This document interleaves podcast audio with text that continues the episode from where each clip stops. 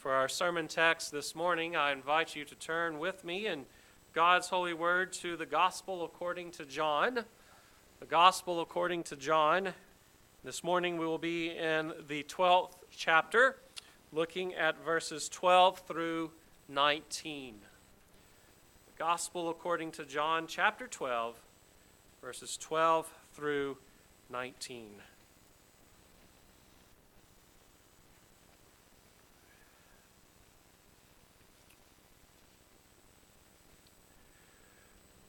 This is the word of the living God written for you and for me. The next day, the large crowd that had come to the feast heard that Jesus was coming to Jerusalem. So they took branches of palm trees and went out to meet him, crying out, Hosanna! Blessed is he who comes in the name of the Lord, even the King of Israel. Jesus found a young donkey and sat on it, just as it is written Fear not, daughter of Zion. Behold, your king is coming, sitting on a donkey's colt. His disciples did not understand these things at first, but when Jesus was glorified, then they remembered that these things had been written about him and had been done to him. The crowd, this is a different crowd, the crowd that had been with him when he called Lazarus out of the tomb and raised him from the dead, continued to bear witness. The reason why the crowd, this is the crowd that ran out to meet Jesus, the reason why the crowd went to meet him was that they heard he had done this sign. So the Pharisees said to one another, You see, you are gaining nothing. Look, the world has gone after him. Let us pray.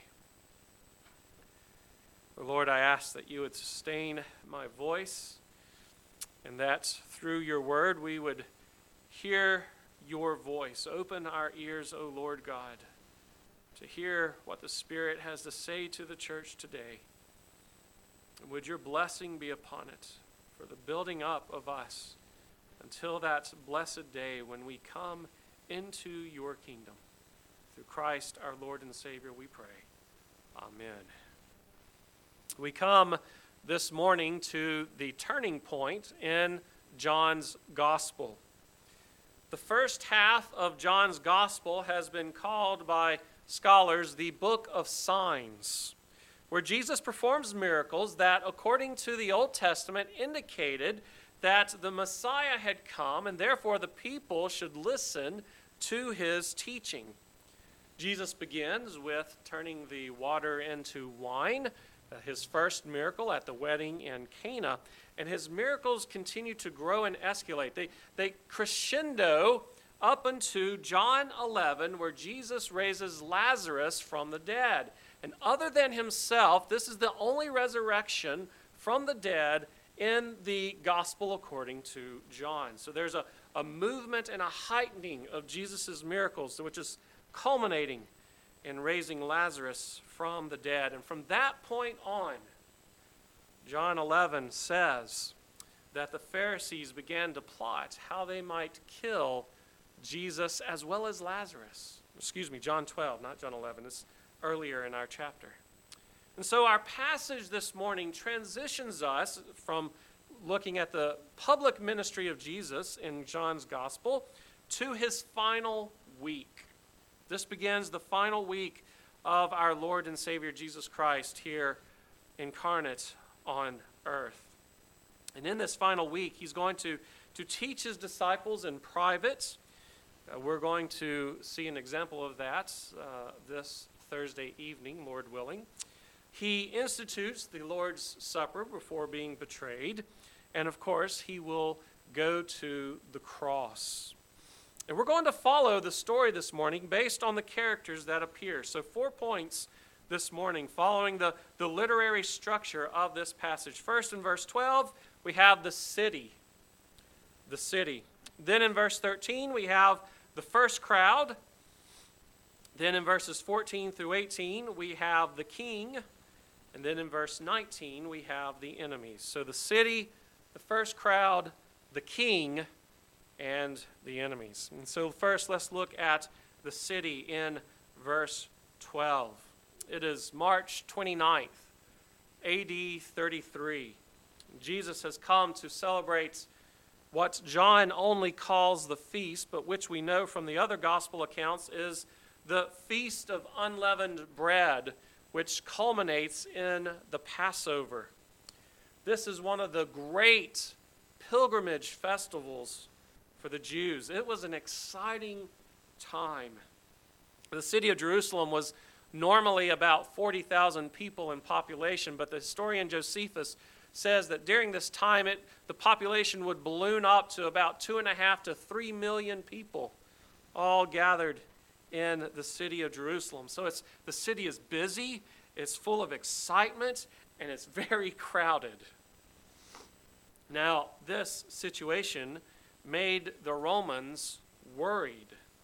They always feared revo- uh, revolts and uprising. The Jews had never been content under Roman rule, and they had a history of trying to overthrow the yoke of the Roman Empire and be free of their control. And with such a large contingent of Jews gathered in what is their capital city for one of their most holy feasts and festivals, the Romans took extra care to pay closer attention to what was going on in Jerusalem during this week. They wanted to keep a lid on things and prevent Jerusalem from exploding in revolt like a pressure cooker. The Jewish authorities, the Sanhedrin, the chief priests, they are also worried because they want to keep a good reputation with Rome. So the Jewish authorities are also worried about a potential uprising and how that would destroy their fragile relationship with their overlords. Now, during his public ministry, Jesus, both directly and indirectly, has claimed to be not only the Son of God, but also the King, the, the, the promised seed and descendant of David, the true King of Israel. He is the one who is bringing God's kingdom on earth. Jesus has said that, that if I cast out demons, then you know that the kingdom of, if I cast out demons, then you know that the kingdom of God is in your midst. I am the king of which you have been looking for. One pastor puts it this way, quote, Jesus could be shrugged off as insignificant as long as he stayed to the little country towns in Israel. But coming to Jerusalem was a bold and dangerous statement, and both Jesus and his disciples knew it. End quote. So Jesus, claiming to be a king, is coming into the capital city where the throne was coming into Jerusalem, the center of God's kingdom in Jewish thinking, where the, where the royal house as well as the temple stand. And he's coming during a major feast, and there are millions of Jews. And so the, the alarms of both the, the Roman authorities and the Jewish leaders, they're at DEF CON 1. Okay, they are on high alert. And this brings us to the, to the crowd in verse 13 the crowd of Jewish pilgrims, they hear that, that Jesus has raised Lazarus from the dead. Verse 18. The reason why the crowd went to meet him was that they heard he had done this sign of raising Jesus from the dead. So they took branches of palm trees, back up to verse 13, and they went out to meet him, crying out, Hosanna! Blessed is he who comes in the name of the Lord, even the King of Israel. At this time, the waving of palm branches was a symbol of victory, and it also represented Israel's nationalistic hopes of throwing off the Roman oppression and having the kingdom of David restored over Israel. And so they run out to meet Jesus in a manner that was used when a, when a king or a visiting dignitary was about to enter into a city.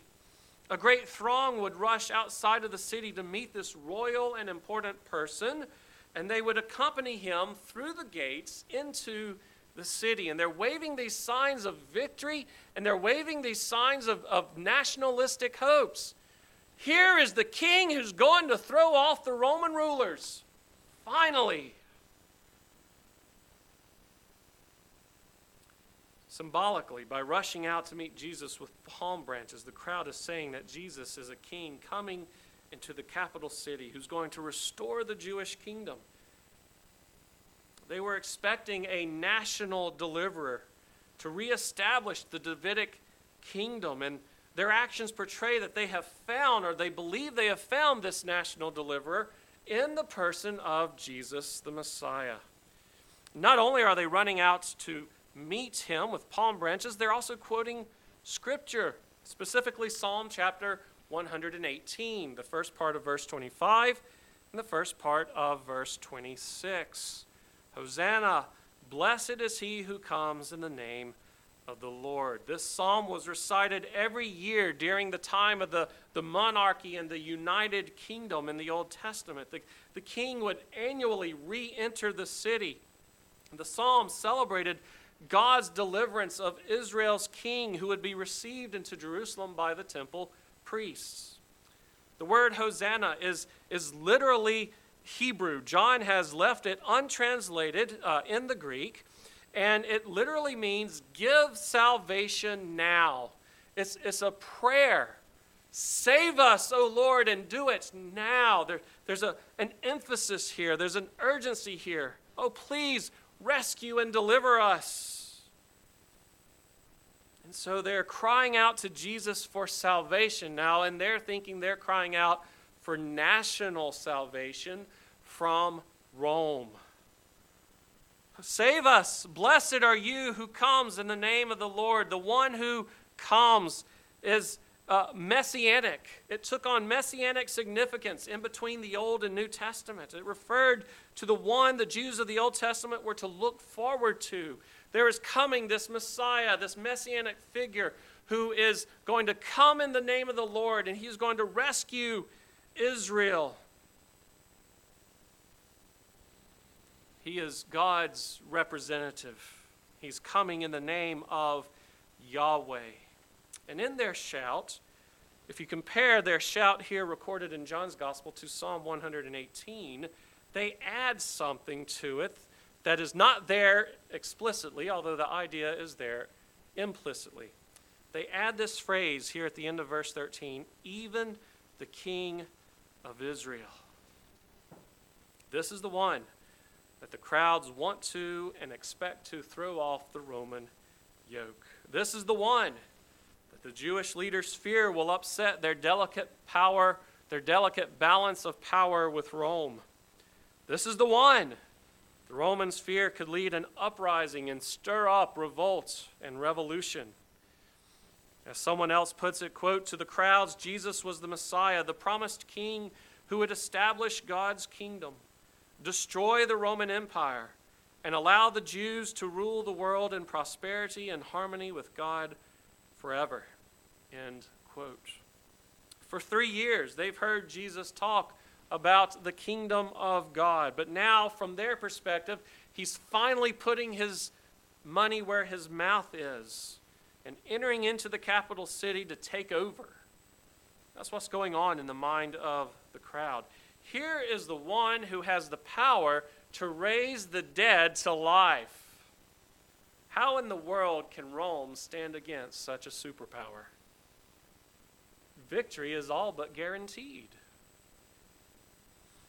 This brings us to the king in verses 14 through 18. The first thing John does is he uses Old Testament scripture to show us how the crowd's nationalistic expectations are off they're, they're wrong. Jesus sits down on a young donkey in order to come into Jerusalem, and this is the fulfillment of Zechariah chapter 9, verse 9.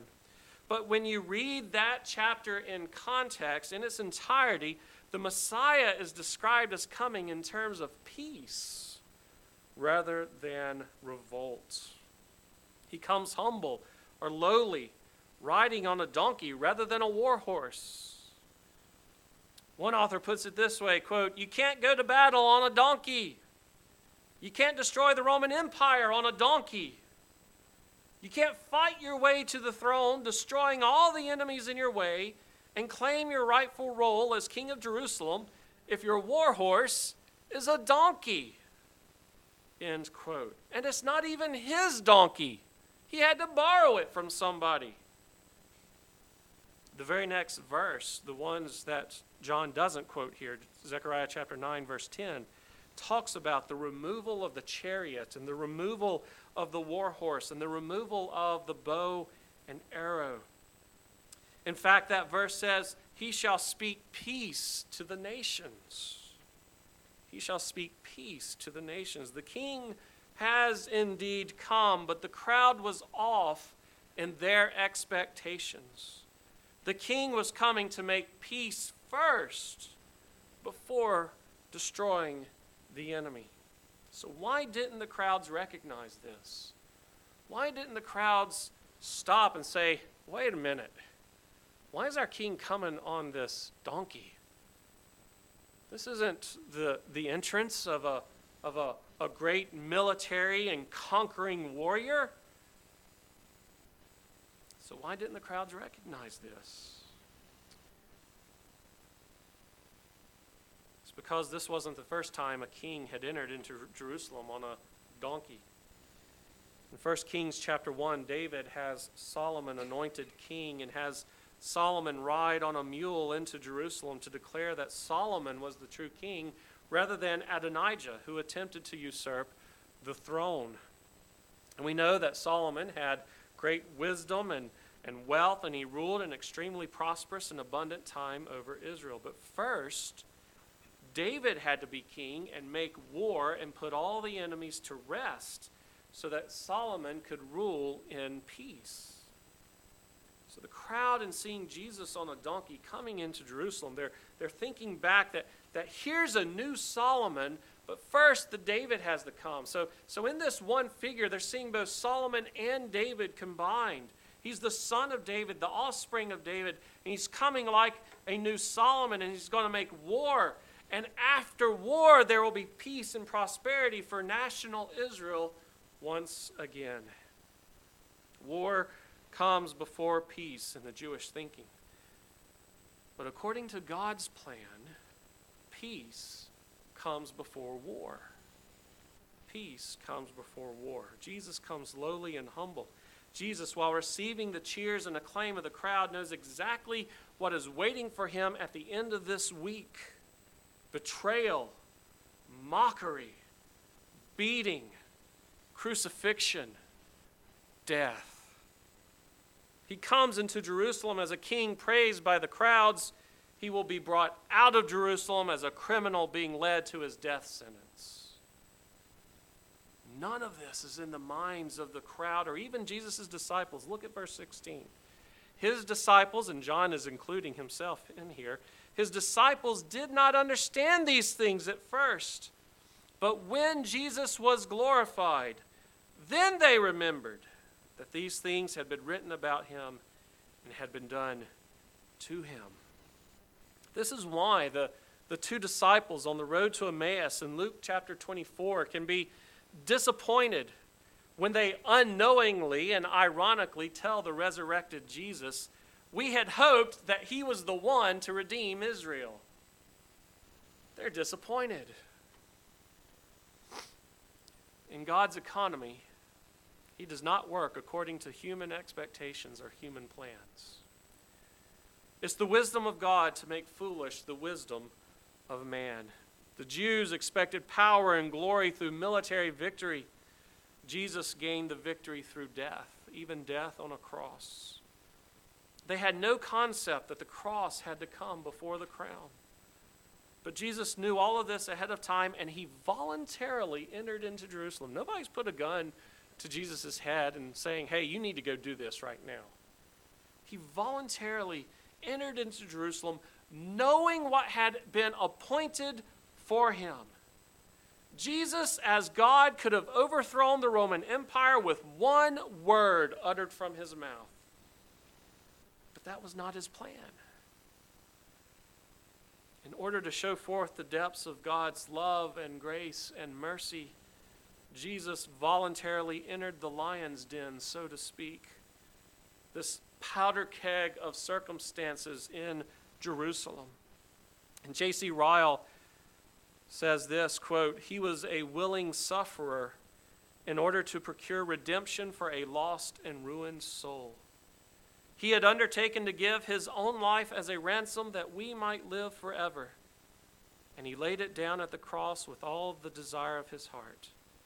He did not bleed and suffer and die because he was vanquished by a superior force and could not help himself, but he bled and suffered and died because he loved us and rejoiced to give himself for us as our substitute. End quote. This is the King. Verse 17 tells us of the crowd that had been with Jesus when he called Lazarus out of the tomb. These are the ones who, who witnessed the sign itself. And so they are coming, following behind Jesus. And the second crowd that's been in Jerusalem, they hear what Jesus has done. So the, the news has spread. And so they want to come out and see this king. And the crowd that's following him is bearing witness to him that he's the Son of God. This is the King. That's the true expectation. That this is the Son of God who's going to suffer and die, and on the third day he will rise again. And here comes another crowd coming out to meet him. This is the King of David who's going to throw off the yoke of the Roman oppressors. This brings us to verse 19, where we see the enemies. So the Pharisees said to one another, You see that you are gaining nothing. Look, the whole world has gone after him. Despite their plots, despite their traps and intentions, the Pharisees are helpless as Jesus' popularity continues to grow. J.C. Ryle says that in this verse we have, quote, the language of men baffled angry and at their wits' end from vexation to see their plans defeated. End quote. The Pharisees want the people to be turned against Jesus, not welcoming him as their king, even if their expectations are wrong. Their, their praise and rejoicing at the entrance of the king makes the Pharisees' plots and schemes all that more difficult to carry out. How dare these people do this? Don't they know we're trying to arrest him and kill him? And so they can't carry out their, their plans during the day, so they have to carry out their schemes at night to arrest Jesus. If the people saw them arresting their king during the day, there would most certainly be a revolt. And so they come out secretly against Jesus at night in the garden. And so they are increased in their rage and their anger because they continue to see that their power and their control and their authority is slipping away over the people. And the people are giving it to this king, to this Jesus. And so to them, it feels like the whole world has gone after Jesus, which is ironic, since Jesus came to save people from out of the whole world. And so, here in this passage, we see that Jesus' person and ministry calls for a response in our life. In this passage, we see three responses. The first crowd has, has witnessed the resurrection of Lazarus in verse 17, and they're testifying and bearing witness to Jesus. They are praising He who is the resurrection and the life as the Son of God.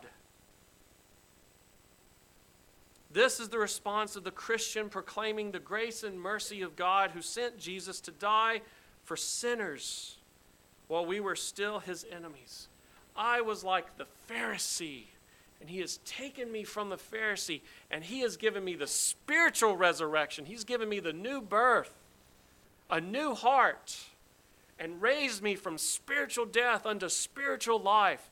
And so he calls me to testify and to bear witness to him with all of my life, both in word and in deed, that he may be glorified and that we may testify of the depths of his love and his grace and his mercy to others. That's one response to the mission and message of Jesus Christ. The second response, verse 18, the crowd that has come out to meet Jesus waving the palm branches. They are curious about this miracle worker and what he has done. They, they are confused about his mission and his message. They are, they are trying to impose their expectations and their timing upon Jesus rather than letting Jesus impose upon them. These are people who may spend some time with Jesus. They may attend church for a while. They are fascinated to study and learn spiritual and religious things, but there's no heart commitment to Jesus. There's no exercise of faith and trust upon Jesus Christ for the forgiveness of sins. And so ultimately, they turn and walk away from Jesus because he didn't meet their expectations. Or perhaps the novelty of the miracle worker has worn off, like the, the novelty of a circus that comes to town. And so they move on from Jesus to the, to the next novelty item, the next thing of interest, until it too no longer holds their interest. And so they just keep on moving from one curiosity to the next. Is this you? Are you like this crowd? Friend, I tell you that Jesus is more than just an intellectual curiosity or a genie in a bottle designed to meet your expectations and your needs. He is the King of kings and the Lord of lords. And as sovereign of the universe, he calls for your ultimate and your total and complete allegiance. You're on dangerous ground if you treat Jesus as a, as a, as a thing of curiosity as if God was something to be trifled with, like a, like a cat trifling with a mouse and toying with it until the mouse no longer holds its interest.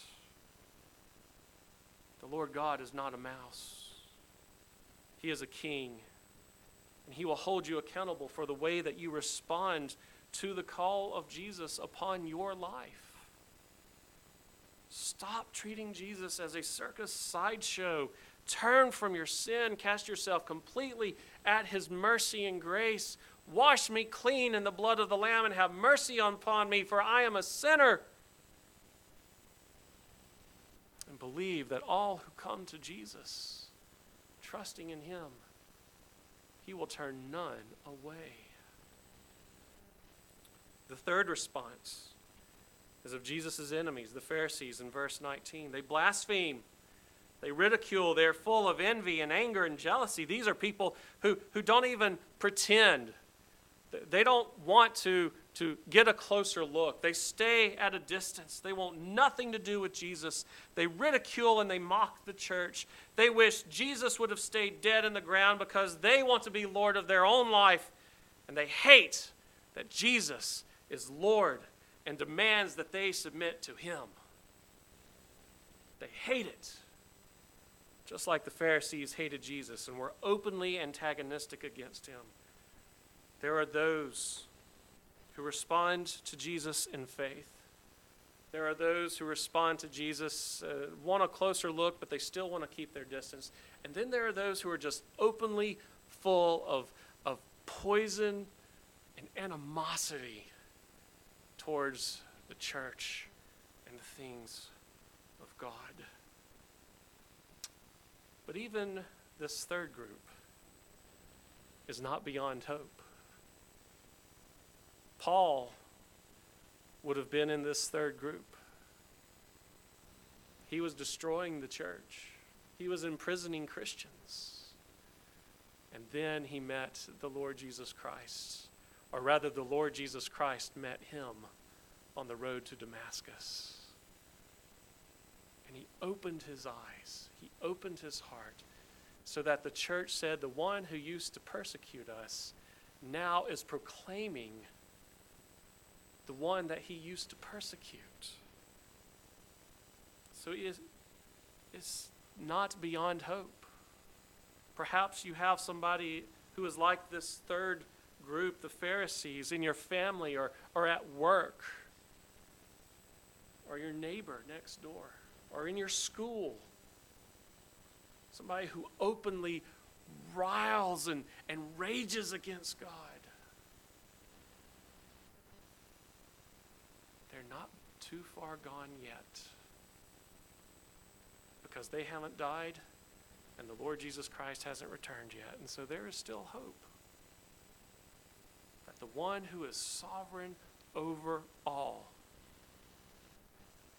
if it is part of his plan ordained from before the foundations of the earth, to open their heart and to give his salvation to them, to free them not from the Roman yoke, but from the yoke of the evil one, Satan, who is currently holding them captive.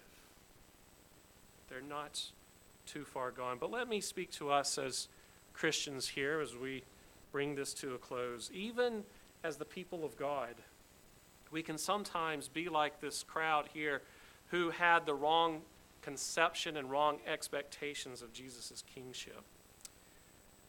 Let me explain. One, sometimes we end up putting our own expectations upon God, and then we get disappointed when He doesn't meet those expectations. Do we not? We can easily slip into thinking that, that God has to answer our prayers according to the way we pray. So when our prayers are answered differently, we're disappointed with God because He didn't meet our expectation. Perhaps you are disappointed that God hasn't done quote unquote great things here at Trinity by growing us numerically or being able to buy land and a, build a building. The expectations you had in first starting this church have not been met. And so you are disappointed with God. Perhaps your marriage or your children did not turn out the way you expected. I thought my husband was a, was a believer. I thought my wife was a believer, but it turns out he or she is not really. They were just pretending. I, I, I, wanted and longed for children and prayed for children, but the Lord did not give us children. I expected children, but that was never met. My children did not turn out. I raised them in the church. We did family worship together, and, but now they've gone off on their own and they're not walking with the Lord. It's not what I expected. And so you're disappointed with God for not meeting your expectations that you placed upon Him. We're also surrounded in the church today by a lot of false and unbiblical teaching, which can sometimes seep into our minds and, and creep subconsciously into our thinking. False gospel of health and wealth. Perhaps your expectation for God is that, is that he was going to heal you. I've just got to believe passionately enough and long enough, and God's going to bring healing to my life. Or I just have to believe harder, and God's going to materially bless me, but those expectations have never been realized, and you grow disappointed with the Lord. I prayed so hard to pray in tongues or to have the gift of healing or the gift of prophecy. We've been suckered into the charismatic movements.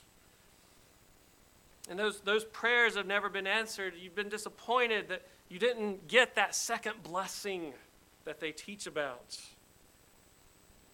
And so God did not meet your expectations and you're disappointed with Him, even though those are unbiblical expectations. Or we can be suckered into the modern seeker sensitive movement and the, the modern contemporary evangelical church where, where you go to church to receive some sort of emotional high. It's all about getting your batteries recharged. Worship is about you rather than about God. And so you walk away disappointed when you don't leave church with that emotional high, with that super spiritual feeling, quote unquote. Your batteries don't feel recharged. And so frustration sets in. Why isn't God working like I expect Him to work? And so we walk into situations, we encounter situations, we live our lives and go through major life events. We walk into the church with conscious and unconscious expectations on God, and we get disappointed when those expectations are not realized. The answer to this is that we are to let Scripture, the very Word of God, set our expectations. Our expectations are to be biblically grounded, not grounded in our emotions or our desires or what we want, but in what God desires and what God wants. So that's one way We can be like the crowds. A second way we, is sometimes we get our timing off compared to God's timing. Jesus is going to come back and make war one day. The crowd just wanted it sooner than God had planned. Over and over in Scripture, we are told to wait for and to wait on the Lord, but instead we grow impatient with God's timing, and so we try to take matters into our own hands. Earlier in John's Gospel, the people tried to take Jesus and make him their king in the sense of this national and military ruler early on in his ministry. We see in Scripture that disaster comes when we get our timing off compared to God's. Abraham grew impatient for the child of promise and so went into Hagar and bore Ishmael. Saul grew impatient with Samuel and went ahead and offered sacrifices, and the kingdom was taken away from him. The people of Israel grew impatient with Moses on Mount Sinai, and so they made a golden calf and worshiped it. Moses grew impatient with the grumbling and complaining of the people, and so he struck the rock instead of speaking to it. And as a result, he did not get to enter the promised land. When we grow impatient with God's timing and try to force him to act on our timetable, we get ourselves into very messy and sinful situations. In both cases, when we set expectations on God, when we grow impatient with God, our sinful nature is to take God off the throne and put ourselves on the throne and to make God bow to our demands. We try to make God submit to us when we are called to submit to God. And then finally, we are like the crowd because we put our hopes in the here and now. The crowd had no concept of the spiritual nature of Christ's kingdom and that his kingdom is not of this world and therefore does not operate like the kingdoms of this world. We want God's kingdom. We want it in the here and now, and we want it to look like what we want it to look like. The prosperity gospel heresy takes the promises of the new heavens and the new earth and the reality of what will be true at the consummation of time and tries to make them fit in the here and now. They don't want the wealth of the nations that is promised in the new heavens and the new earth, they want the wealth now. The sinless perfectionism that is found in Wesleyan circles takes what will be true of us in the age to come and tries to make it a reality of this intermediate age, this age that is going to pass away. Christians attempt to create a utopian society here on earth. We suddenly think that everything will be okay if we can just get the right president in office and get the right laws enacted, and then this will truly be a Christian nation again. My friend, until Christ comes back, there's going to be sin. All is not going to be well until Christ returns and overthrows the world and the devil and makes all things new. And so until then, our hope is set on things above, not on the things here below. Our hope is in Christ, who is seated on David's throne as king, seated on the throne in the heavens who will one day return as king and bring that ultimate peace by overthrowing and destroying the enemies, casting them into the lake of fire that is reserved for them, and bringing the new heavens, the new earth, and the new Jerusalem with him. Heaven and earth meet. And oh, what a glorious day that is going to be. And that will be the day that our hearts cry out, Hosanna! Blessed is he who comes in the name of the Lord, even the King of Israel. Amen and amen. Let us pray.